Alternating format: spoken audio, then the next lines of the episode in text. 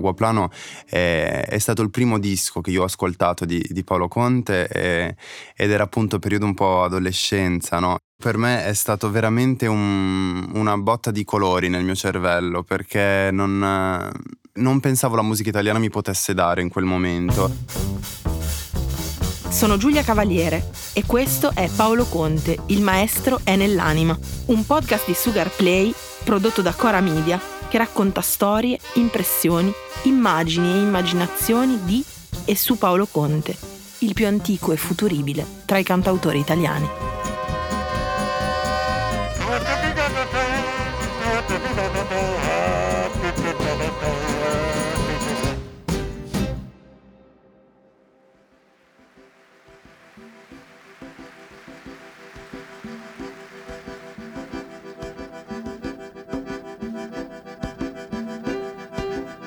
Un aeroplano chiamato Aguaplano, titolo del 7° album in studio di Paolo Conte e del brano, appunto omonimo, che lo apre. Aguaplano è un doppio disco del 1987 che vedrà la scrittura di Conte rinnovarsi profondamente, spostarsi forse dalla terra alla luna, come dai Colli Astigiani a Rio de Janeiro. Mahmood usa un'espressione precisa, parla di una botta di colori, qualcosa che risuona molto forte in Aguaplano, il brano d'apertura del disco, dove in effetti sembrano come apparire vere e proprie tinte nuove, come se lì, in quel primo pezzo di quel lungo disco, ci venisse fornita la mappa di un nuovo viaggio. Ci venisse indicato cioè un movimento preciso verso latitudini musicali nuove, dove lo scenario è cambiato e con lui, naturalmente, i suoni e i colori. Dove c'è il fiume di gennaio. Ma di che cosa racconta questa canzone? Dunque, la canzone Aguaplano, ambientata sul fiume di Gennaio, cioè Rio de Janeiro, è così un'indagine condotta da uno su un piccolo aereo da turismo che vede sull'acqua navigare un pianoforte e comincia a fare delle congetture, cosa sarà successo, come mai c'è stato qualcuno con una rabbia infinita e una forza sovrumana a scagliarlo in acqua, perché è successo qualcosa, perché c'è stata una storia d'amore talmente forte che ha ridotto questo individuo così. Sono osservazioni che poi vengono abbandonate di colpo, perché lui dice intorno a un pianoforte possono succedere tante cose, ne numera qualcuno, alcune più concrete, alcune più evanescenti. E poi dice il pilota, sali su di quota e torniamo a Rio. Gira pilota, recuperiamo il cielo in alta quota. Torna nel mondo dal bel colore baio, dove c'è il fiume di gennaio. Un flauto andino infonde mistero e confonde le acque nel pensiero, mentre il nostro aereo, avvolto dalla psichedelia percussiva, scende verso il mare, quello che gli antichi portoghesi pensavano fosse un fiume. Scambiarono una baia per la sua foce e, fondandovi una città, la chiamarono Fiume di Gennaio, appunto Rio de Janeiro. L'immagine di un pianoforte in mare richiama subito qualcosa di onirico, e l'impresa folle di comprendere perché quel pianoforte a coda lunga nero sia finito lì fa pensare al Fitzcarraldo di Werner Herzog. Difficile capacitarsi di come a qualcuno possa venire in mente di raccontare una storia come questa, sottolinea Dente. Aguaplano è una canzone che io metto nell'insieme delle canzoni assurde di Paolo Conte, ma assurde non perché sia particolarmente bizzarra, ma perché non mi capacito di come gli sia venuto in mente di scrivere una canzone così, cioè che dice quelle cose, perché è talmente onirica come cosa, talmente strana che non riesco veramente a capire come una persona lucida possa inventare una storia di questo tipo. L'uomo riesce a inventare un sacco di cose, ma a volte resto veramente stupito di come sia possibile raccontare la storia di una persona che va su un aeroplano e vede un luccichio e si fa portare giù per vedere meglio e c'è un pianoforte e si domanda in qualche modo cos'è successo prima, perché quel pianoforte è lì in mezzo al mare adesso. e si parte verso dei mondi, diciamo, più immaginifici. Scendi pilota, fammi vedere, scendi a bassa quota, che guardi meglio e riesca a raccontare cos'è che luccica sul grande mare. Non lo so come mi sia venuto, però c'è un precedente abbastanza assomigliante, e che è Onda su Onda. Anche lì c'è questo fatto lasciato, non dico al caso, ma è un'indagine anche questa, che nasconde dei misteri. Questo qui cade in acqua perché è lui che si è buttato, si è suicidato, si è voluto buttare, lo hanno spinto, o è successo qualcos'altro. Vede, questa canzone Onda su Onda, una canzone ha avuto una gestazione lunghissima, ci ho messo 3 anni a scriverla, perché ho dovuto aspettare che mi venisse l'idea di applicare un flashback, cioè di far capire che dietro c'era una storia. Questa storia era che lui aveva visto la moglie che flirtava con il comandante della nave, e quindi c'era una ragione, comunque una delle 3 ragioni per cui questo cade in acqua. Per fortuna però cade in acqua, ma va a finire in un posto meraviglioso, un paradiso che è ancora più bello di quello che conoscevo prima. Onda su Onda, pubblicata nel primo album di Conte del 1974, e Aguaplano non hanno solo il mare, l'oceano, in comune, ma anche la struttura e la particolare resa cinematografica. Come molta parte della scrittura di quest'autore abbia in sé una grana strutturale in grado di rimandare immediatamente al cinema, è cosa nota. L'idea di una strofa che spezza l'ordine del tempo nel racconto, come in Aguaplano, o di un flashback, come in Onda su Onda, sembrano vere e proprie scelte di sceneggiatura. Lui crea un'opera totale. Diciamo è un artista al quadrato, e quindi non è solo un musicista, non è solo un autore, un poeta, non è solo un musicista che però arrangia anche, ogni volta c'è qualcosa di diverso rispetto, ogni volta lui aggiunge sempre qualcosa. Lui vede, i suoi testi sono appunto, sono immaginifici, nel senso che uno immagina un film piuttosto che una storia. Il film, nel caso di Aguaplano, grazie a una serie di piccoli dettagli, rimanda più precisamente alla forma del documentario. Aguaplano è un documentario a tutti gli effetti, cioè proprio è una canzone telecamera che si avvicina, si allontana, no? Io me la immagino su questo elicottero, una telecamera su un elicottero che sorvola il mare e si avvicina a questa balena, a questo pianoforte nero in mezzo al mare, come fosse lo vedo così, come fosse una balena, zoom, e poi ripartono e poi se ne vanno. Anche la gente intorno al piano mi ha sempre fatto pensare a quelle foto con i pescatori intorno, ad esempio agli squali, no? Mi ha sempre portato a queste visioni quella canzone lì. Oltre a sottolineare la dimensione documentaristica del brano, Lucio Corsi, così come Dente, identifica anche una forma di personificazione dell'oggetto, il pianoforte, in animale, laddove anche gli osservatori ricordano quegli assiepamenti che si creano intorno all'animale esotico da scrutare. Strano ma vero, è proprio un pianoforte da concerto, dal suono avuto dal mistero. Un pianoforte a coda lunga nero. Tra l'altro molto, molto bello in Aguaplano le parole che usa per descrivere il piano. Dice il piano coda lunga nero, che sembra il nome di un pesce. In realtà piano coda lunga non c'è, si dice piano a coda o gran coda, no? O mezza coda, coda e gran coda. Il coda lunga non esiste, però ricorda alla lunga, ricorda il tonno alla lunga, cioè ricorda il nome di un pesce questo piano alla lunga nero. C'è anche il color baio, che è un cavallo. Lascio un bel mondo dal colore baio. Il baio, non credo che il color baio sia il colore del cavallo. C'è il fiume di gennaio. A me mi sono sempre sembrati dei cavalli pianoforti a coda. Se pensi al pianoforte a coda e a un cavallo, per me hanno la stessa imponenza. Quando ci sei vicino sei intimorito in qualche modo dalla possenza, no? E poi anche i colori spesso sono neri o marroni o bianchi. Le zampe dei pianoforti a coda mi ricordano le zampe dei cavalli. Sono entrato una volta in un negozio di pianoforti a coda e mi sono sentito proprio in una stalla. A questa questione lessicale intorno al termine baio e alla sua scelta si muove anche parte dell'analisi della linguista Beatrice Cristalli a proposito di Aguaplano. Cos'è che luccica sul grande mare?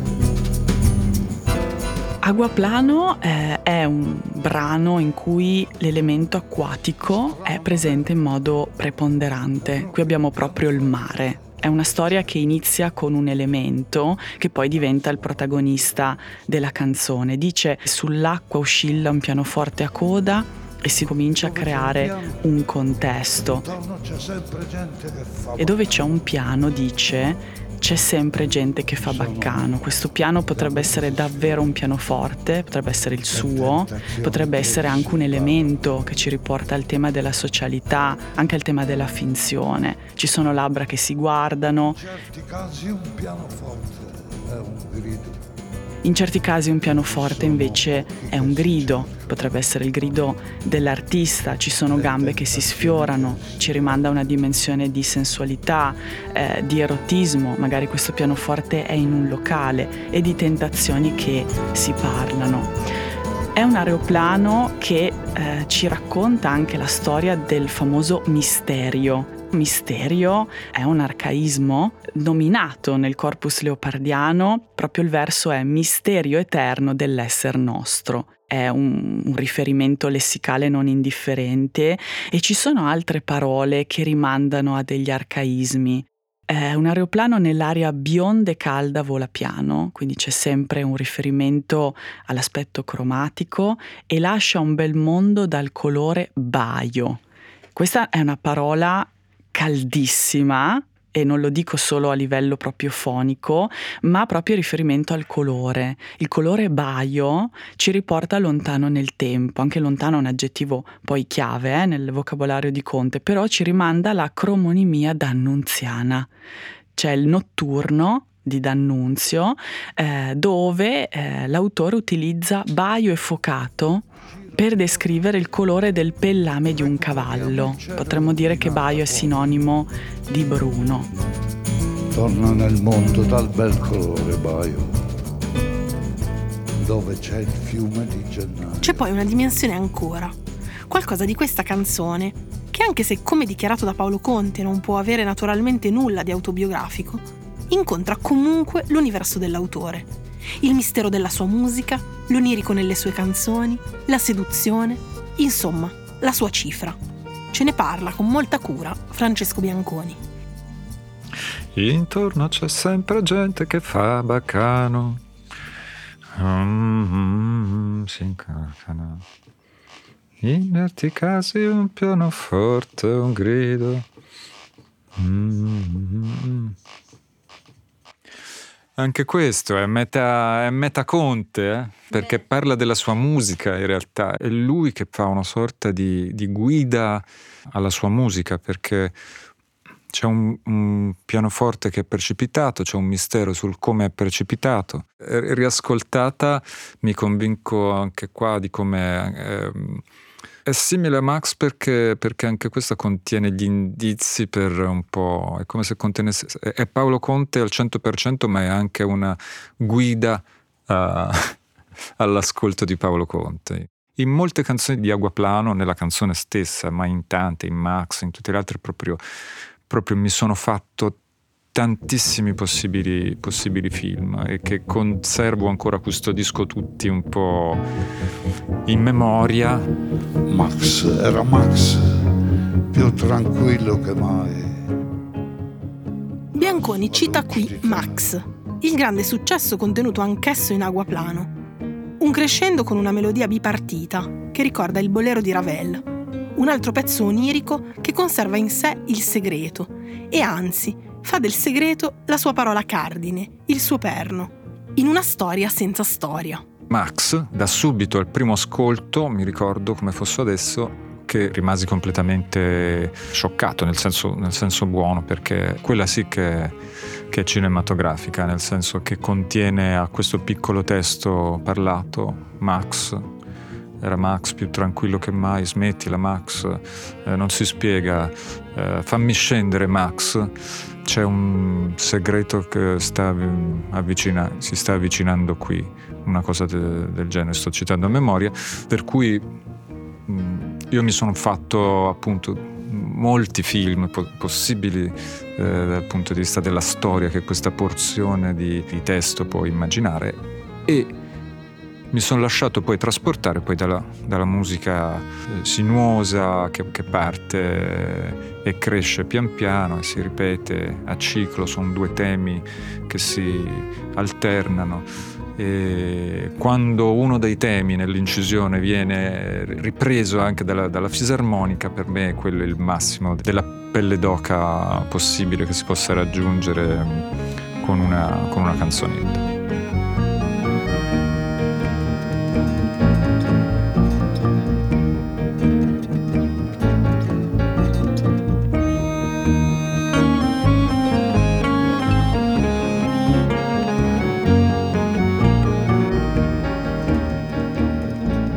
Segreto avvicinarsi qui, canta Paolo Conte, ma quel segreto è misterioso a chi ascolta e, sembra, anche a chi ci sta avvertendo, alla voce narrante del brano.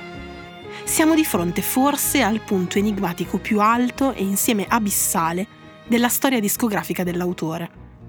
Una suggestione sonora e poetica imponderabile. Anche qui, secondo Francesco Bianconi, abbiamo qualcosa di metacontiano. Come a volte certi pittori si rappresentano dentro i quadri, no? Pittori del Seicento in cui trovi da qualche parte il loro ritratto buttato dentro un gruppo di così un po' in secondo piano. Max, fammi scendere, vedo un segreto avvicinarsi qui, secondo me è una perfetta frase, come se fosse un indovinello e allo stesso tempo una sintesi perfetta di come funzionano le canzoni di Paolo Conte. Fammi scendere Max, vedo un segreto avvicinarsi qui, cioè, si avvicinano segreti da ogni dove, in ogni angolo di ogni canzone di Paolo Conte. Il mistero potrebbe essere la canzone che arriva, come nel brano la frase arrivava la parola, l'illuminazione improvvisamente cosciente dal segreto dell'inconscio.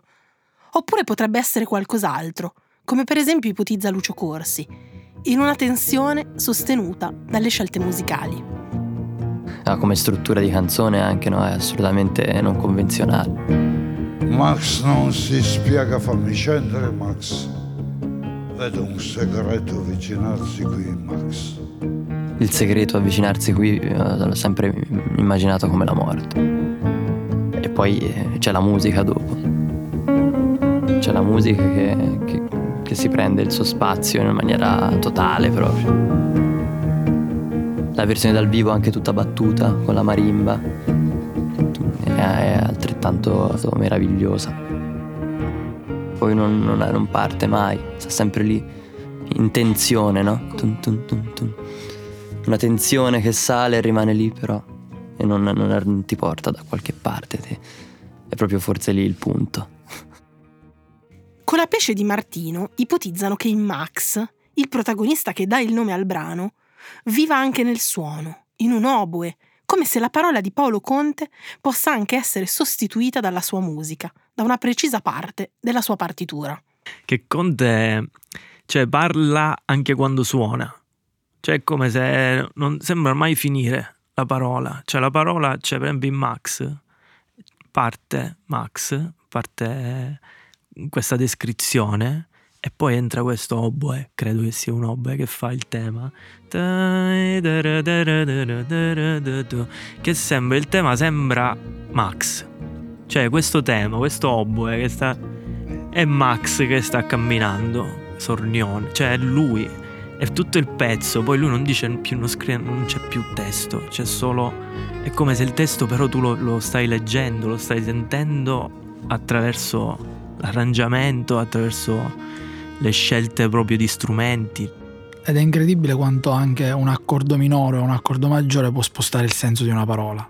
Se dico amore, te lo dico con un accordo maggiore, ha un senso. Se nella stessa parola, la stessa, gli metto un accordo minore, no, cambia. E in Paolo Conte spesso c'è questa cosa, cioè che le parole ti arrivano in modo diverso in base a come lui prende un accordo di settima o diminuita, o non lo so, 2000 accordi che usa nelle sue canzoni. Spesso proprio il senso ti porta da un'altra parte, no? Questo musica e parole che viaggiano su questi binari ti porta veramente dove vuole lui, ed è una dote unica. Dentro questa unicità si annida un segreto ulteriore, quello del successo di questo brano. Un successo che riesce persino a trascendere il suo stesso enigma. Che è tutta fatta con la musica, cioè è un pezzo che non è neanche una canzone, in qualche modo, no? Ha un testo molto, come dire, enigmatico, non si capisce quasi niente. Però quella musica là, che tanto ha, prende dalla musica classica, e quindi quella canzone là secondo me resta poi nelle vene delle persone, perché è una musica eterna, non la colleghi a niente. Un luogo in cui Max ha da sempre una fortuna particolare sono i Paesi Bassi, al punto che, no, vorrei che fosse proprio Paolo Conte stesso a raccontarvi questa storia. In Olanda, dove aveva avuto grande successo Impermeabile prima, poi Max, e tante mamme olandesi avevano chiamato i figli Max per via di quella canzone. Poi volevano sapere cosa voleva dire, io raccontare tutta la genesi di Max, perché mi piaceva molto il nome Max, nome corto, deciso, e mi ero immaginato come protagonista un uomo amico però pericoloso, un uomo grande, grosso, spalle larghe, alto 2 metri, però che magari faceva qualche mestiere difficile, tipo il domatore di leone, non lo so, qualunque cosa. Insomma, alla fine ho poi fatto questa canzone, e un mese dopo aver chiuso il disco ho cominciato una tournée in Canada. E in Canada, nel Québec, c'era questo... Io ho voluto conoscere i veri padroni del territorio, gli indiani, e sono andato a conoscere il capo degli Uroni, il quale aveva 2 spalle così, 2 metri di altezza, si chiamava Max. E questo è capitato, poi l'ho raccontato in Olanda con le mamme, le quali sono rimaste malissimo. In Max appare molto chiaro un elemento interessante e centrale della scrittura di Paolo Conte, quello della destrutturazione degli schemi, delle scelte impavide nelle costruzioni dei testi e nel modo di raccontare le storie. Qualcosa che ha attraversato tutta la sua produzione, a volte in modo più realistico, altre in modo più romanzesco, come sottolinea Francesco De Gregori. Non aveva reticenze, lui era un distruttore di schemi. Lui faceva letteratura con le parole. È una canzone che mi piace moltissimo, che è la ricostruzione del Mocambo, ma basta l'inizio. Dopo le mie vicissitudini, oggi ho ripreso con il mio bar. E qui è l'inizio di un romanzo, forse un romanzo intero. È la nostra linguista Beatrice Cristalli, con la sua lente scientifica, ancora una volta capace di accordarsi al poetico, a fare luce sulle oscillazioni emotive del brano, dove la tranquillità invocata non trasmette tranquillità all'ascoltatore, e tutto il brano coltiva una tensione affilata.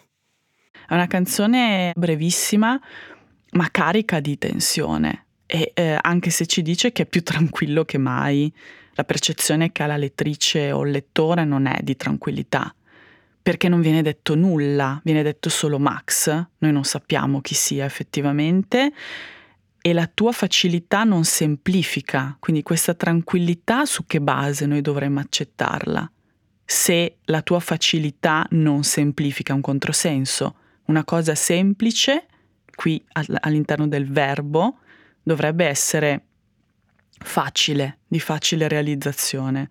Quindi questa figura, questo elemento, io non darei neanche proprio una visione personificante di Max, è già un controsenso di per sé e non si spiega, perché di fatto il mistero non va descritto, come la poesia, come il non detto. L'uso della parola che dice e non racconta è la carica più esplosiva della riuscita di un testo. Quindi la parola non dice ciò che è, ma si dispiega nel racconto che ognuno di noi può dare. Per me Max non è una figura umana, per esempio. È un elemento rarefatto, un fantasma, qualcosa che non è reale, qualcosa che è misterioso, o magari qualcosa all'interno di noi. Quindi lo vedo più come una parte misteriosa che ci domina. Max era Max, più tranquillo che mai. La sua lucidità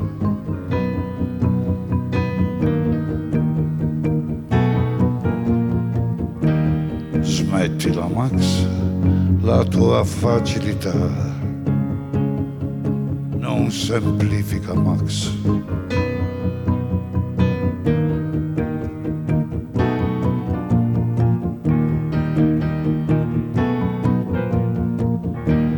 Max non si spiega, fammi scendere Max, vedo un segreto avvicinarsi qui Max.